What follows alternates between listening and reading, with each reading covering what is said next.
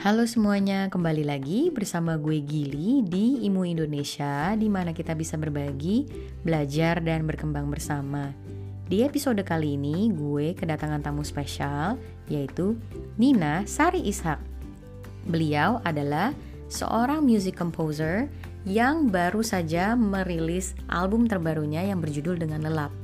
Nah, di kesempatan kali ini beliau menceritakan perjalanan karir musiknya dan menurut beliau, musisi sensian itu bagus loh. Hmm, penasaran ya? Kita langsung aja yuk. One, Nina Sari Ishak. Selamat pagi Ibu. Selamat pagi Gilica. Aduh, apa kabar Bu? Santausa abadi jaya di laut, udara dan darat. Waduh, luar biasa nih si Ibu nih. Aduh, si ibu nih, ini salah satu teman musisi yang bener-bener gue banggain nih, multi talented banget. Udah bisa main akordeon, main klarinet, main piano, jago bikin lagu, luar biasa si ibu. Apa yang kamu nggak bisa? uh, saya nggak bisa menata perasaan saya untuk orang-orang yang membutuhkan dibantu. Gila, terlalu sosial banget ya. Aduh, si ibu nih, kita ngobrol-ngobrol ya pagi ini ya. Thank you banget udah mau jadi narsum di pagi-pagi seperti ini. Mungkin masih ngantuk nih kayaknya nih. Dengan senang hati. Eh, ini jam 10 pagi. Emang kalau buat musisi ini jam 10 itu baru mem membuka mata sebenarnya gitu. Aduh.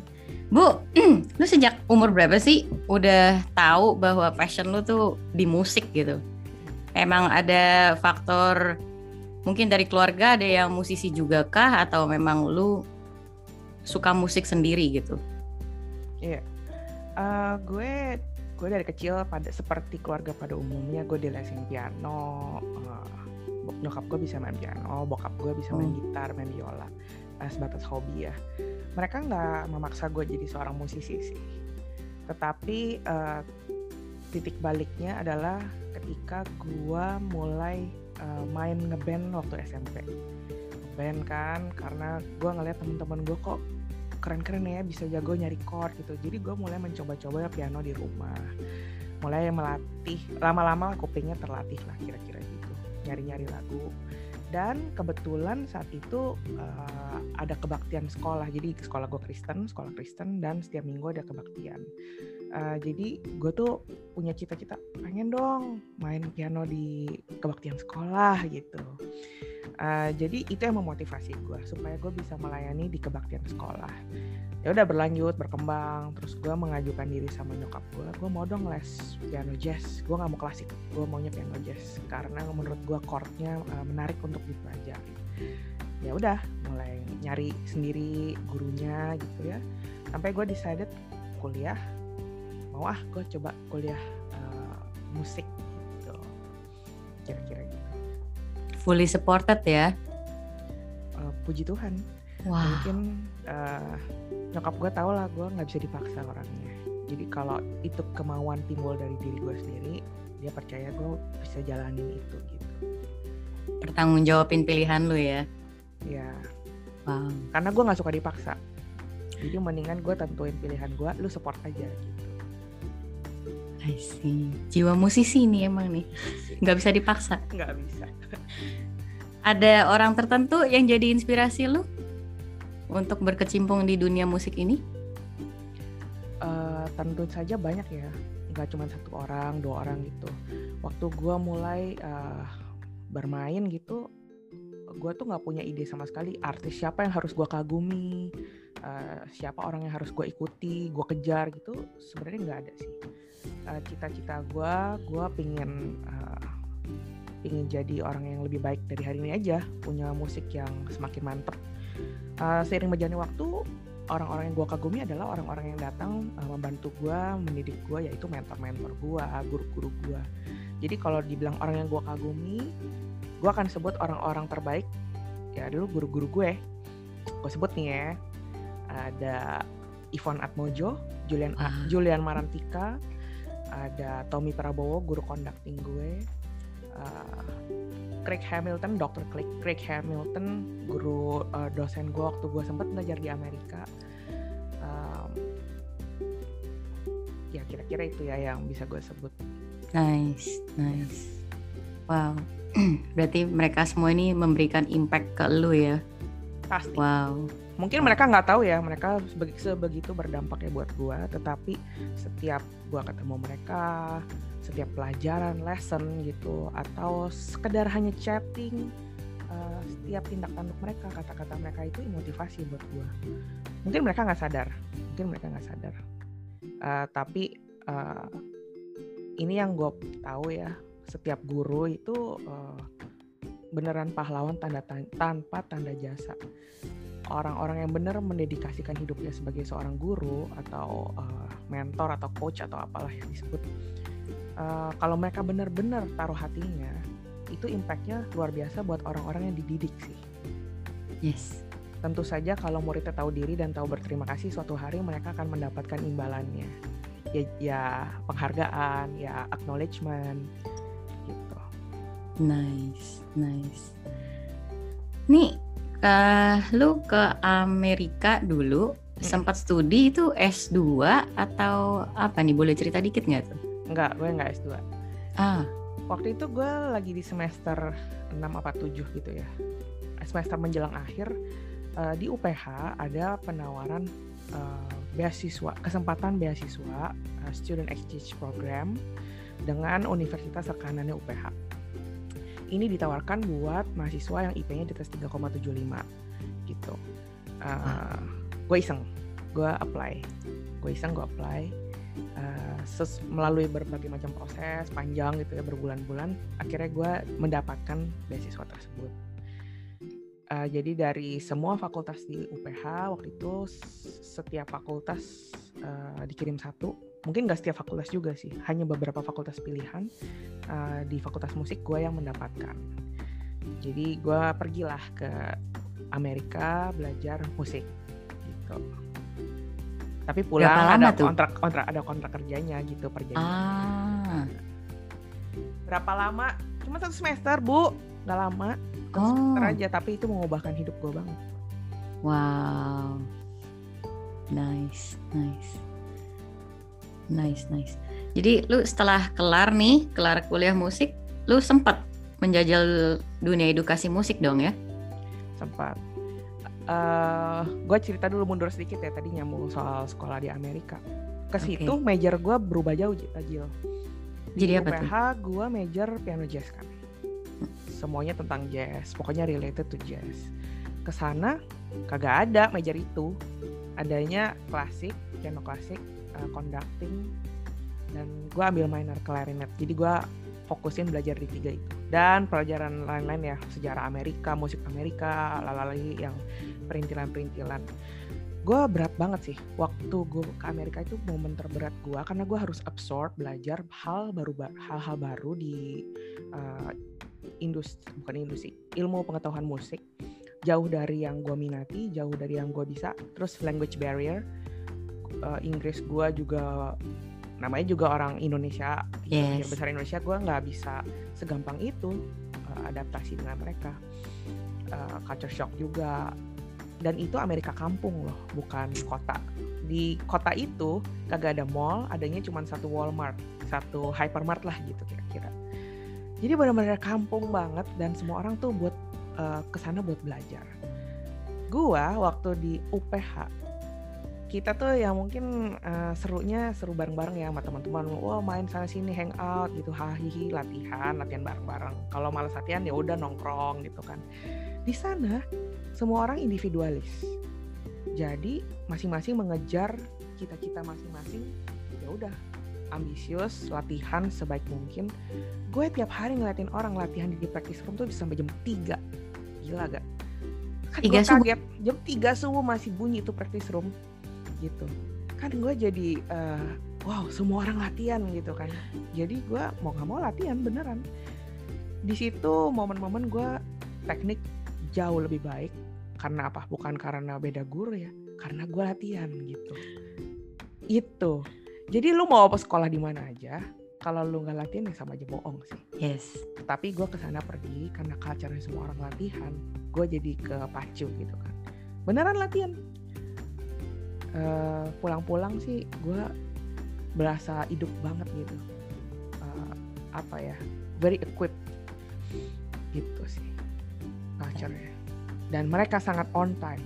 Kalau kelas mulai jam 9 9 kurang seperempat semua orang udah datang udah duduk prepare kelasnya.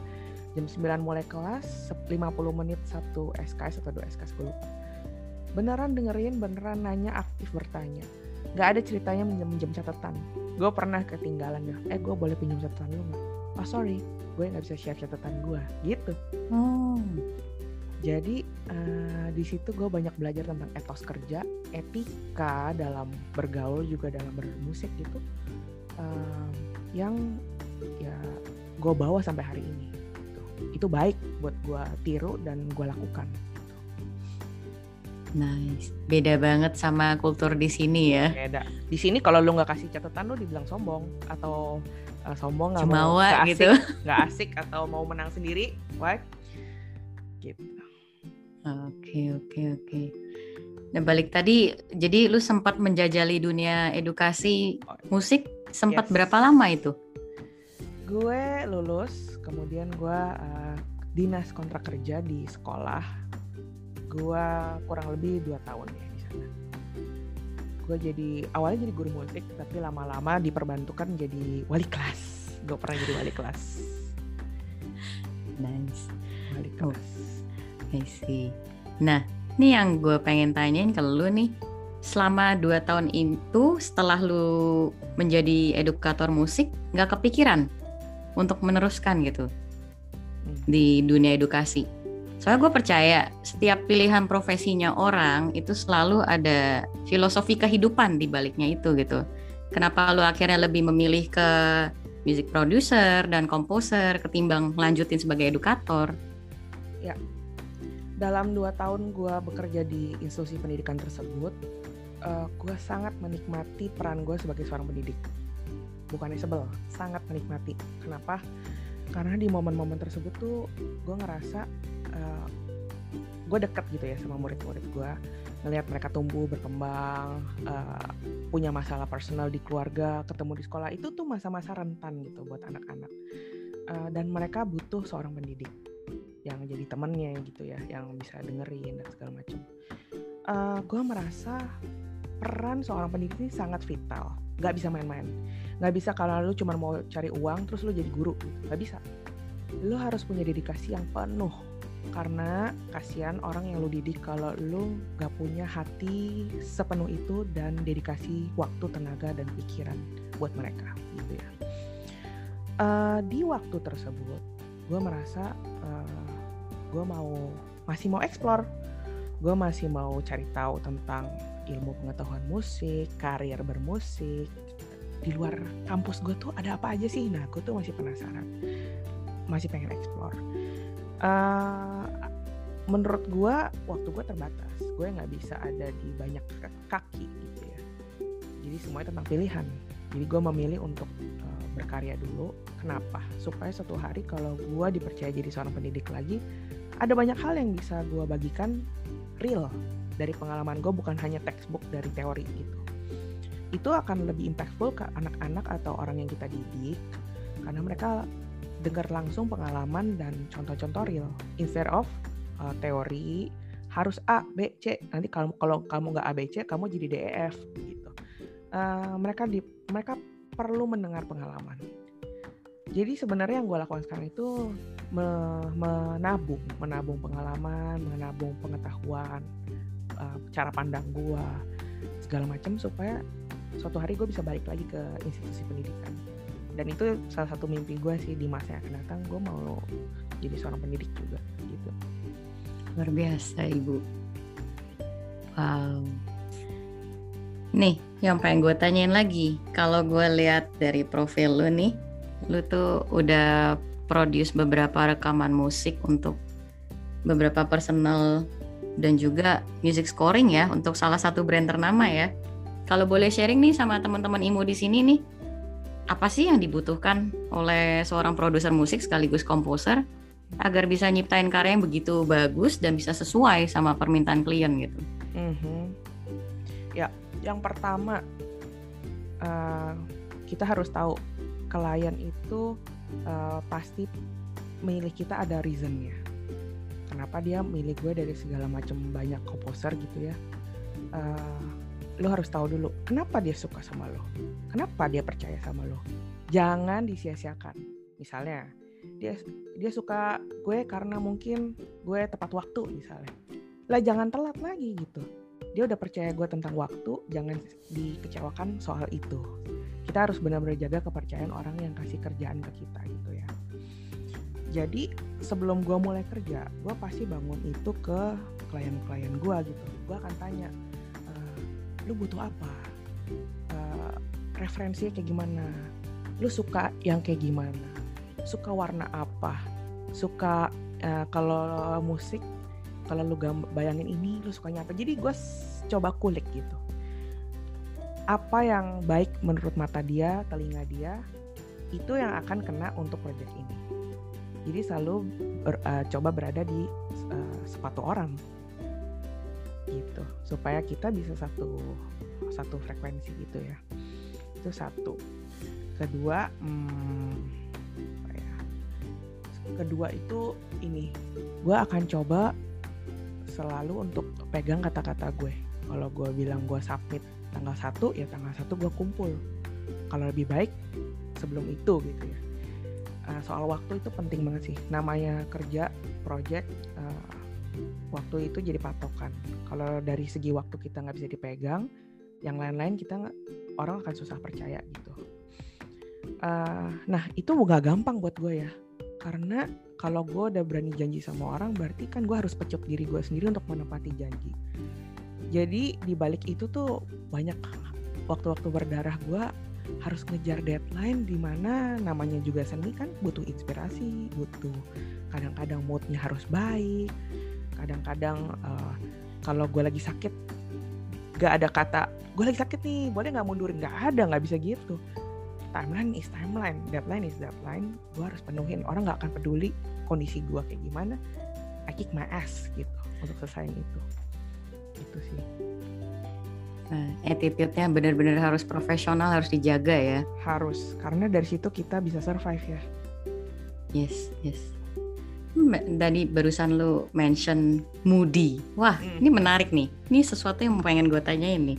Hmm. Jadi menurut lu kreativitas seorang musik nih seorang musisi bersangkutan banget nih dengan sensitivitasnya nih. Jadi makin sensitif berarti makin kreatif gitu. Ya. Bener nggak sih cara pikir yang apa in general gini yang orang-orang suka bilang tuh musisi tuh mudian gitu kan. Hmm.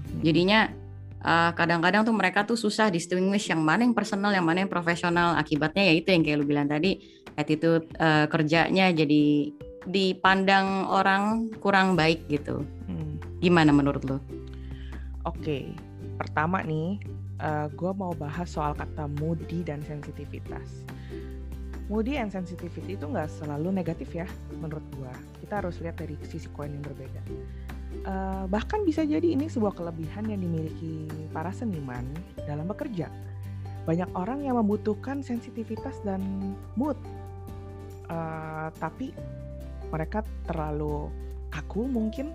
Udah gue pokoknya begini gini gini gini gini. Terus nggak ada ruang kreativitas gitu ya.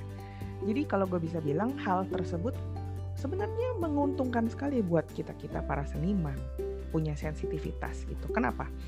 Ya namanya seni harus perlu sensitivitas. Uh, sensitivitas dalam apa? Hal apa? Satu merasakan apa yang orang lain rasakan. Mendengar apa yang orang lain dengar. Melihat apa yang orang lain lihat, peka sama kebutuhan orang. Nah, yang gue sebut empat-empat tadi itu semuanya tentang orang lain, gak ada tentang diri sendiri. Nah, jadi sensitivitas yang positif adalah sensitivitas yang peka sama selain diri kita. Itu bagus. Kalau lo bisa bisa menangkap sinyal itu dan lo bisa mengolah menjadi sebuah karya seni yang baik, coba bayangin impactnya bisa berguna buat berapa banyak orang gitu. Nah, sensitivitas yang gue gue nggak bilang kurang baik, tetapi sensitivitas yang mungkin kurang impactful adalah yang mikirnya diri sendiri terus. Ah, gue lagi males, uh, ah, gue lagi nggak mood, uh, ah, gue lagi capek, gue lagi uh, gue gue gue nggak suka gue nggak suka orangnya gue nggak suka kerjanya gue maunya begini begini. Semuanya tentang gue gitu ya. Gue nggak bilang jelek sih hanya kurang impactful gitu. Sah-sah aja kok ngerasa capek uh, sensitif gitu ya. Boleh-boleh aja. Tapi uh, kalau gue bisa menyebutnya ini sensitivitas yang kurang dewasa. Hmm. gitu mungkin kalau lu tadi mention soal personal and professional gak ada yang salah dengan dua kata itu. Uh, boleh nggak gue bikin karya personal? Ya boleh banget. Justru karya yang personal itu yang justru sentimental dan bisa menyentuh banyak orang. Boleh nggak gue bikin karya profesional? Ya boleh. Dan harus supaya lu dibayar layak supaya lu bisa berkarya lebih baik lagi. Nah stagesnya tuh bukan personal profesional tetapi kurang dewasa dewasa sangat dewasa gitu kalau kalau gue hmm. mau kategorikan ya. Uh, kita bisa sangat dewasa dalam berkarya personal. Kita juga bisa kurang dewasa dalam berkarya secara profesional. Jadi kita selain kotaknya kiri dan kanan kita mesti lihat kotak yang lain. Atas bawah depan belakang kita melihat mesti lihat banyak sudut ya. Nah kalau kita bisa paham soal kata dewasa ini lu akan tahu kapan lu harus moody dan kapan lu harus stop moody kapan lu harus keluarin mood baik lu untuk sebuah karya kapan lu harus keep gue beberapa kesempatan gue mencoba untuk nolak job lo Gil. Nolak job. Kenapa? Kan uangnya enak dapat duit. Uh, duitnya juga nggak kecil. Kenapa gue harus nolak? Gue tahu kondisi pribadi gue psikis gue mental lagi nggak baik. Ketika gue tahu gue lagi nggak baik gue tahu gue nggak akan maksimal. Gue tahu gue bisa moody yang kurang dewasa. So mungkin gue perlu istirahat. Begitu gue ambil waktu istirahat gue semakin recharge gue bisa lebih sehat uh, tingkat kedewasaan jadi lebih tambah. Begitu gue terima job lagi pasti hasilnya baik gitu uh, jadi kita harus tahu diri kita sendiri. Kapan kita lagi sehat sama kurang sehat? Kalau kurang sehat ya jangan semua dihajar. Kita harus berani bilang enggak gitu. Karena kalau lu semua iyain dan semua penting nggak akan ada yang penting. Hmm, hmm. ini cukup menarik soalnya uh, gue kan sempat ngobrol sama salah satu narsum di IMU jadi beliau itu kan uh, owner daripada music entertainment gitu. Beliau bilang memang kalau bekerja dengan musisi, ya itu yang tadi uh, lu mention gitu, kurang dewasa dan dewasa gitu. Di music entertainment beliau, jadi tuh kebanyakan katanya musisi tuh suka mengcancel jobnya pada hari H. Gitu. Itu yang bikin beliau pusing gitu. Makanya tadi gue kenapa tanya sama lu personal dan profesional ternyata jawaban lu wow sangat menjawab sih itu balik lagi kembali lagi ke pribadi masing-masing ya. Cukup dewasa atau enggak gitu. Nice nice. Ya balik lagi kalau ngomong soal schedule ya. Kalau lu udah iyain sesuatu lu harus bagaimanapun show up. Kalau lu masih mau survive di industri ini gitu ya. Uh, orang nggak peduli lu sakit orang nggak peduli nggak peduli uh, lu lagi ngalamin apa. Yang orang tahu uh, get things done kalau lu bisa kelarin itu baik I will appreciate you. Lebih akan terapresiasi lagi kalau lu bisa beresin itu dengan tepat waktu sempur uh, bukan sempurna ya excellent gitu ya katanya excellent. Uh, terus lu baru cerita sebenarnya gue kemarin empot-empotan banget gue lagi sakit mungkin istri gue lagi sakit anak gue lagi gini-gini. Uh, semoga berkenan ya. Itu kan berkomunikasi mengkomunikasikan apa yang kita rasakan. Tapi jangan sebelumnya. Lu beresin dulu kerjaan lo boleh abis itu lu cerita. Itu orang bakal benar-benar menghargai dan respect lu sih. Karena lu yes. bisa dipegang gitu berarti orang. Yes yes yes. Oke okay, oke. Okay. nah ini gue punya sesuatu nih di sini nih. Aduh tunggu. Berat. Berat juga Jeng jeng. ini gue aduh bangga banget, cakep banget lagi nih boxnya nih. Aduh, Bu, cerita dikit dong. Sebenarnya sih kemarin gue udah apa uh, participate conference lu nih. Yes. Ada satu yang uh, lu bilang di conference itu membuat gue tertarik. Mm -hmm. Lu nih sebelum launching lelap ini, lu udah melakukan riset terlebih dahulu tentang tidur Mm-mm. itu luar biasa. Jadi pertanyaan gue adalah, uh, berarti lu sempet dong riset tentang gelombang otak? Uh, gini ya, kalau ngomong riset, gue sebenarnya pede-pede nggak pede nih, karena pasti banyak orang lebih pinter dari gue soal ini. Karena nggak bisa lalu uh, bandingin gue yang riset hanya beberapa bulan dengan orang yang riset bertahun-tahun. Ya gue riset untuk kebutuhan proyek gue aja. Boleh ceritain sedikit nih, jadi riset seperti apa yang telah lu lakuin nih Iya, buat iya. lab? Jadi gini, uh, kalau orang tidur, tidur itu ternyata ada tahapannya, Gil. Tahapan tidur, uh, ngomongnya sleeping cycle ya. Ada empat stage. Uh, dibagi uh, menjadi rapid eye movement sama non rapid eye movement. Uh, rapid eye movement tuh kalau lu dalam posisi mau tidur gitu ya, lu tuh masih sadar, cuman uh, ngantuk-ngantuk. Mata lu tuh masih aktif gitu. Mata masih aktif. Uh, begitu mulai uh, relax, mulai ngantuk, uh, sampai pada deep sleep, uh, mata lu akan uh, pergerakannya akan melambat, semakin semakin melambat gitu ya. Uh, kalau dalam posisi tidur gitu, mata lu tuh bola mata hitam lu tuh udah nggak di depan lagi gitu gitu. Dia udah ke belakang gitu, udah relax ibaratnya. Kalau orang deep sleep tuh matanya tuh udah udah nggak di depan gitu. Jadi kalau buka mata bisa jadi putih gitu, kira-kira gitu ya. Nah uh, dari situ ada uh, yang yang gue baca riset gue baca cycle itu tuh ada terus Sat, uh, step 1, 2, 3, 4 kembali lagi ke satu. Jadi makanya kadang-kadang lo suka kebangun. Wow.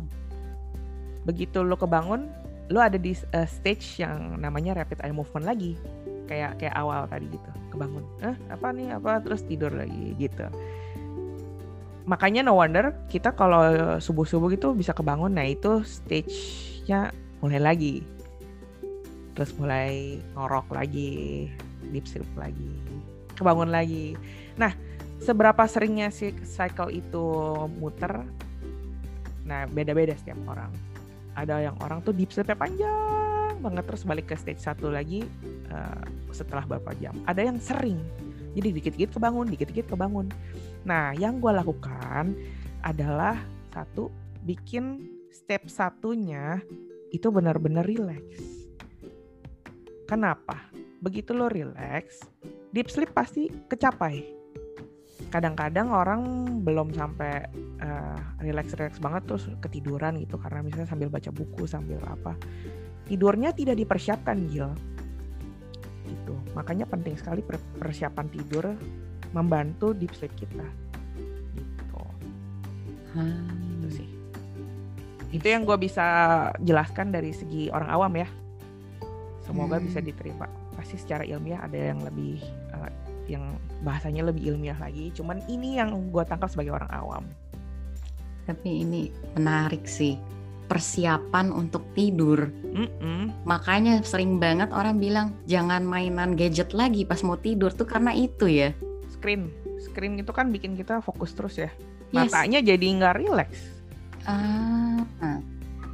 lo coba deh sekali-kali tidur ya lo benar-benar prepare tidur lo pasang essential oil lampunya dicari yang moodnya enak terus lo bantalnya nggak terlalu tinggi selimutnya lo pasang bener posisi tidurnya benar-benar lurus tidur lo enak dibayang dibanding lo sambil tidur tiduran main handphone gitu ya sambil nonton YouTube gitu ketiduran lo bangun posisi tidur lo nggak bener bisa jadi salah bantal dan mengakibatkan tidur yang gak nyenyak. Nice. Wow, ini bener-bener insightful banget nih. Jadi ini ide pembuatan lab ini dengan tujuan lu mau membantu orang-orang yang kesulitan tidur. Bener nggak? Bener, bener. Nice, nice. Gua, Wow. gua gini, gua cerita dulu ya kenapa bisa sampai sono. Oke. Eh, gue cari duit di musik gitu. Gue main dari weddingan, cafe, bar, yang bayaran dari yang kecil banget sampai yang dibayar baik gue udah lewatin. Dan gue seneng udah lewatin itu. Kenapa? Karena uh, ya idealisme musisi ya. Gue pengen bisa main di banyak tempat bisa main sama siapa pun. Gue nggak gue nggak mau jadi musisi yang eksklusif. Uh, itu udah gue lewatin. Uh, di enye-enye orang di ya apa deh asam garamnya udah gue cobain gitu ya. Terus sampai satu titik gue mikir gue mau sampai kapan ya main session seperti ini ya? Uh, sampai kapan gue ngiringin orang sampai kapan uh, karena gue ngelihat banyak uh, banyak orang ya di situ-situ aja. Ini gue bukan mendiskreditkan uh, tapi memang di industri musik dari no jenjang karir. Dari no jenjang karir. Uh, sorry kalau gue harus ngomong gini kalau kalau ya lu udah puas di tempat-tempat yang sama.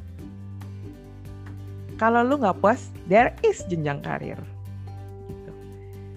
kalau di perusahaan mungkin karir lo jadi staff manager supervisor uh, direktur presiden direktur gitu ya kira-kira. Kalau di musik itu jenjang karirnya cuma lu yang tahu. Lu yang bisa menciptakan jenjang karir lu sendiri. Kalau si artis A bisa jadi um, produser di sebuah band kecil misalnya itu jenjang karirnya dia achievement untuk apa yang selama ini dia lakukan dalam karir musiknya.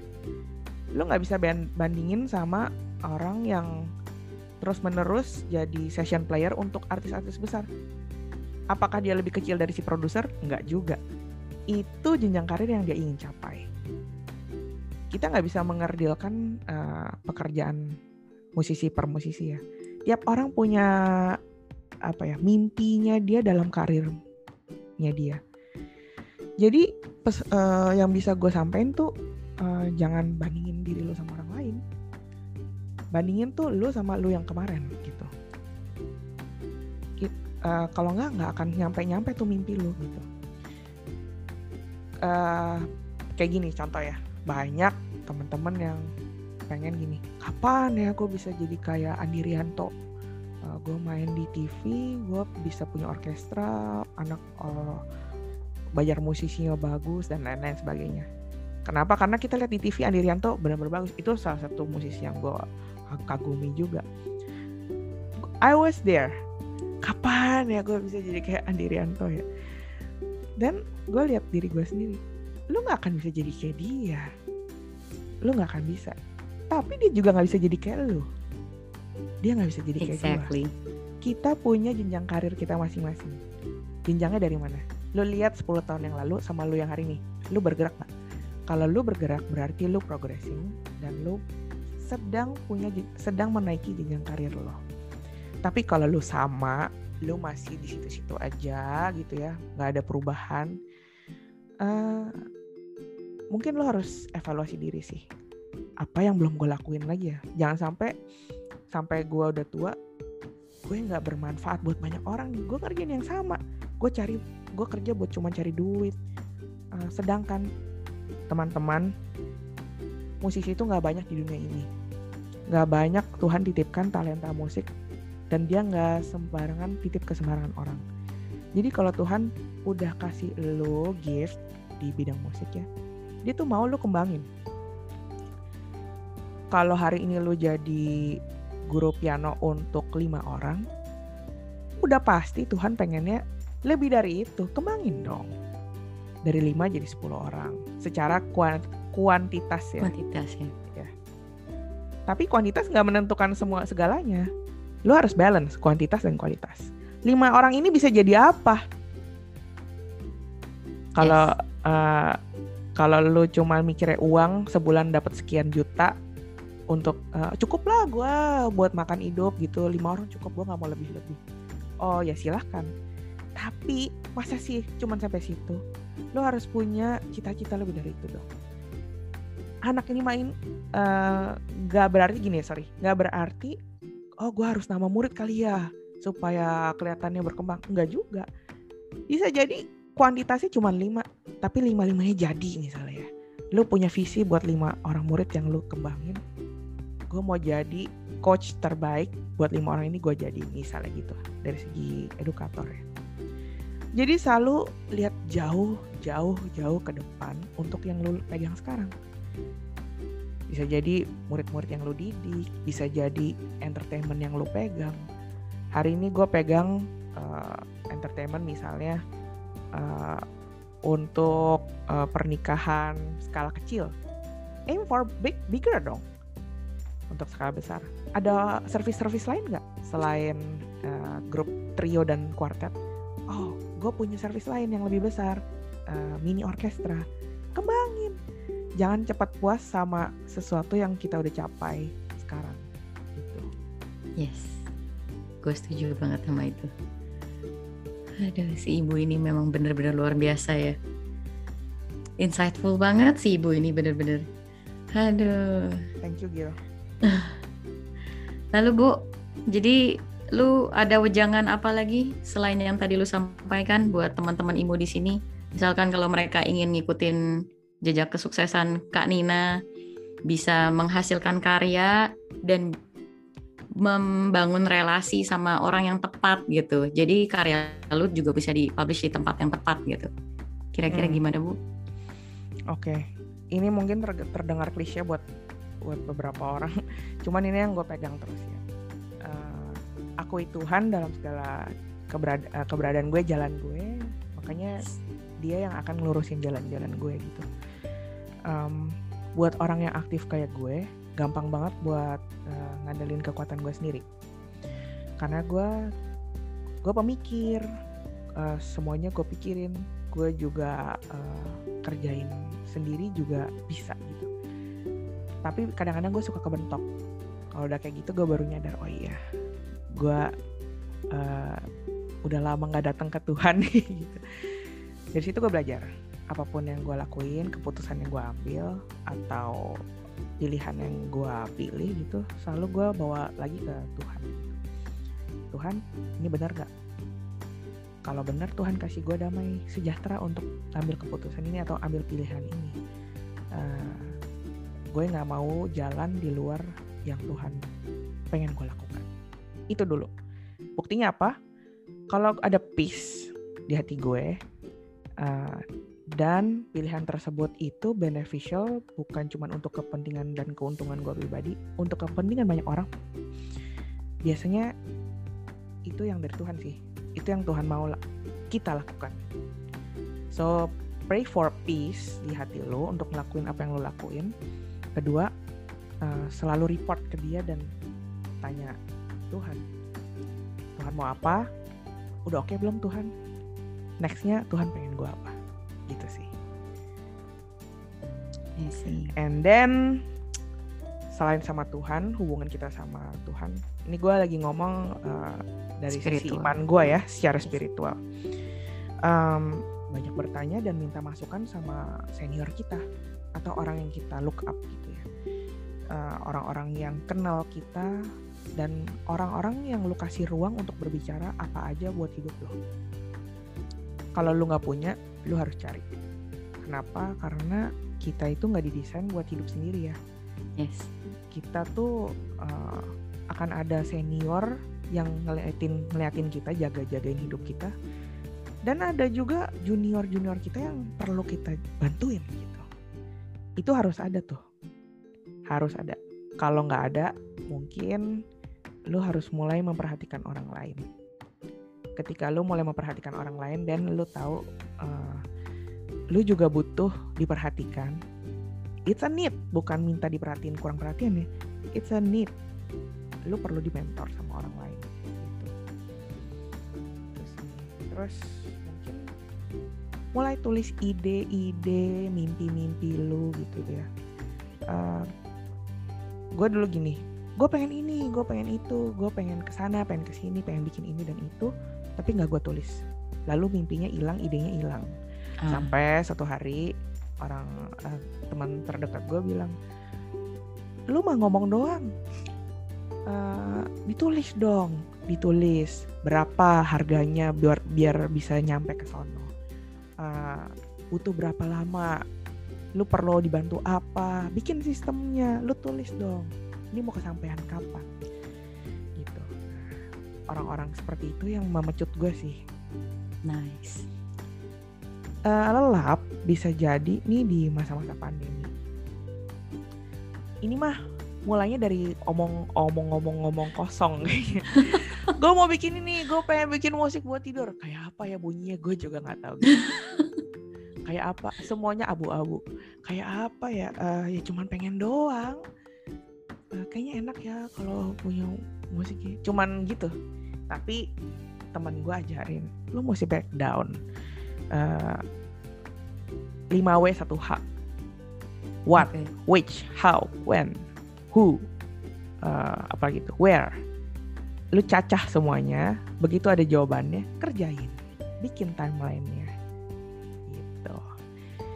Itu sih. Jadi gue punya bank ide. Kalau gue ada ide gue selalu pergi ke satu folder itu lalu gue ketik dan gue tulis. Uh, ketika gue buntu gue akan buka bank gue itu.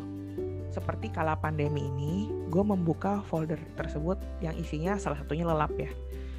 Oke kayaknya ini waktu yang tepat untuk gue kerjain si lelap sepenuh hati. Gitu saat pandemi.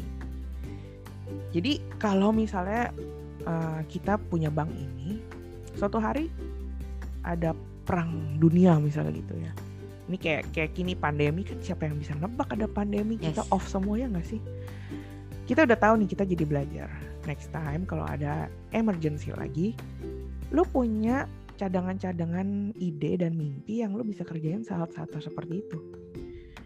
Selain menabung uang ya, selain menabung uang, lo harus perlu menabung ide dan mimpi. Jadi lo nggak mati kutu, nggak ada yang bilang, aduh gue udah hopeless banget nih, gue nggak tahu mesti ngapain, ngerjain apa. Oke, itu nggak apa-apa, itu pelajaran. Tapi besok-besok lo harus belajar. Jangan jatuh di lubang yang sama. Lo yes. tabung mimpi, lo tabung uang yang banyak, jangan foya-foya lu sisihin mana buat pleasure mana buat dana darurat gitu, nice gue setuju nih sama lu nih oke Nina kita udah sampai di penghujung acara ada satu pertanyaan yang harus lu jawab. Apa impian seorang Nina Sari Isa ke depannya nih? Wah. Pertanyaan yang sulit pemirsa. Datangnya selalu terakhir. Impian gue untuk selanjutnya ya. Uh, kalau lu tanya gue sekarang, uh, yang selalu jadi mimpi besar gue, it's a big dream, adalah gue mau bawa nama Indonesia uh, harum, semakin harum karena musik Indonesia itu sih. Uh, yang nggak jauh-jauh dari profesi gue ya sebagai seorang musisi gitu.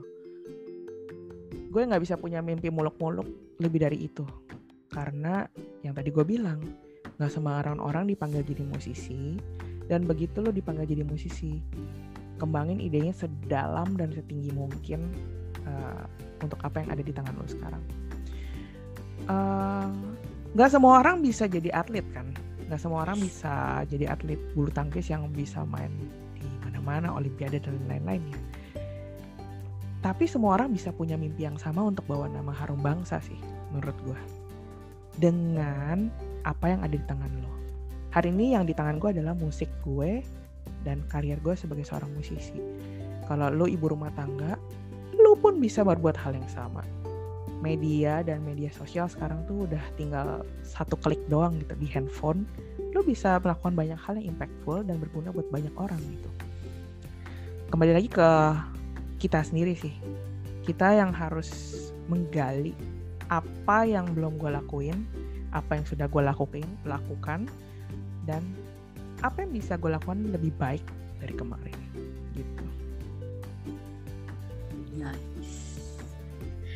Oke, Bu Nina, thank you banget buat you, sharingannya hari ini. Thank you banget buat wejangannya. Ini benar-benar. Gila wejangan kayak orang tua dong gue. Tapi bener-bener wow, buat gue aja gue belajar banyak banget di perbincangan hari ini. Uh, thank you banget juga udah mau jadi narsum di IMU. Terus nih, kalau teman-teman IMU di sini nanya nih, eh Gil, kalau misalkan gue mau dong belanja juga lelap di mana nih? Atau apa uh, pengen ngobrol nih sama Ibu Nina nih bisa reach out dia ke mana ya? Siap, gue hanya sejauh Instagram. Boleh tolong disebutin? Lo bisa DM Instagram gue di @nina_sari_ishak nama gue @nina_sari_ishak. Um, di Lelap juga @lelapmusic. Lo bisa cari informasi tentang Lelap di situ. @lelapmusic. Um, ada di marketplace juga Lelap. Semuanya ada di Instagram lah. Pokoknya ada link di sana. Silakan go to that link. @lelapmusic okay, oke. Okay. Nice. Yeah. Thank you banget Nina. Thank you banget ya Gil. Lu yeah, banyak menggali gua. Gua gua tadi grogi banget asli. Tahu gak mau ngomong apa. Aduh, thank Semoga you bermanfaat ya buat yang dengar. Pasti, pasti. Ini buat gue aja bermanfaat banget. Hmm. Mudah-mudahan tetap sukses, tetap sehat. Amin, amin. Impian lu bakal tercapai apa di waktu yang cepat. Amin. Oke Ibu, sampai ketemu lagi. Thank you. Thank Bye-bye you, Nina. Terima kasih untuk teman-teman Imu Indonesia yang telah menonton podcast kali ini. Jangan lupa tekan tombol like dan subscribe. Apabila merasakan manfaatnya, silahkan di-share. Dan apabila teman-teman ingin mengikuti perkembangan Imu Indonesia, follow kami di Instagram at imu underscore Indonesia atau di Facebook page Intelligence and Music. Sampai jumpa kembali di episode berikutnya. thank you